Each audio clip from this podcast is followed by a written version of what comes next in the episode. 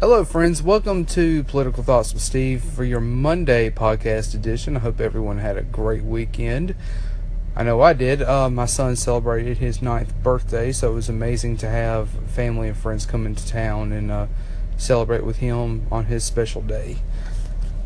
The thoughts that I have today is on what happened in Texas yesterday, and it's a huge tragedy.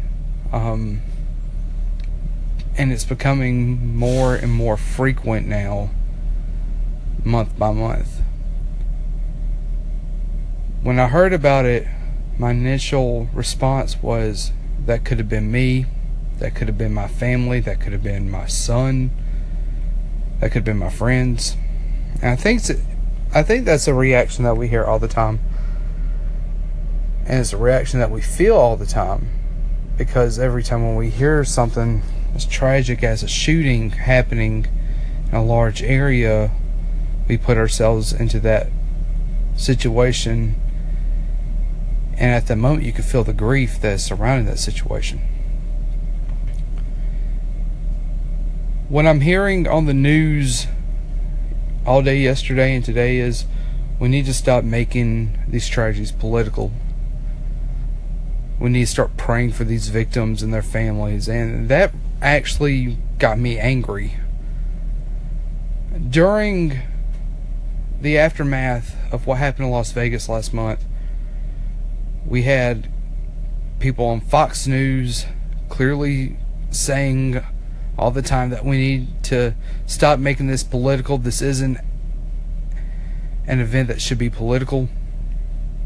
But I think when it comes to mass shootings, I think it should become political we've been thinking about these victims and praying for these victims for a while now.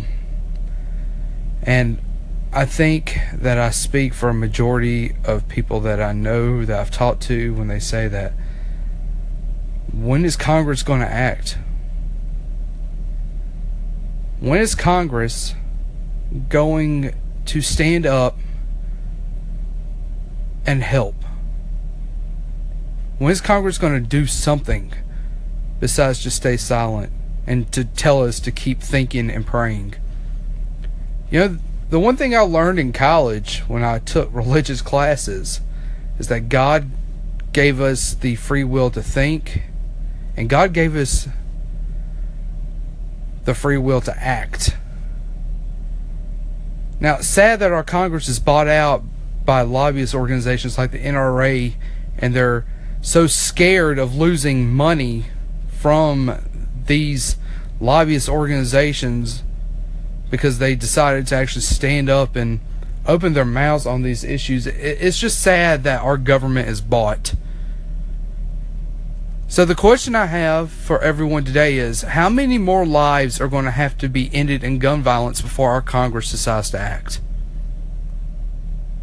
Yeah, we should come together. We should pray for for these victims and their families. We should come together as communities and console one another. But I think that we should be angry that our Congress, our elected officials that represents us, the highest spots in government, are cowards. And they refuse to open their mouth and to pass common sense gun legislation or mature existing gun laws. Now, I know the right is going to be putting out their Second Amendment propaganda saying that, yeah, the Democrats coming to get their guns. I have not seen a Democrat yet to come out and get guns. I think that's the one of the biggest lies that the right always talks about during times of national tragedy when it comes to gun violence.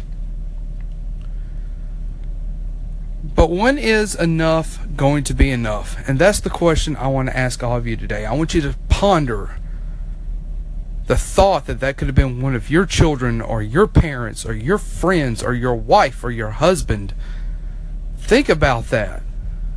And ask yourself how many more need to die before Congress gets up and starts acting to save lives.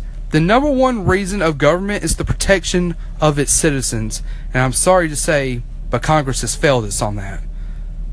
I hope everyone has a great day, and I will be back tomorrow for another political thought.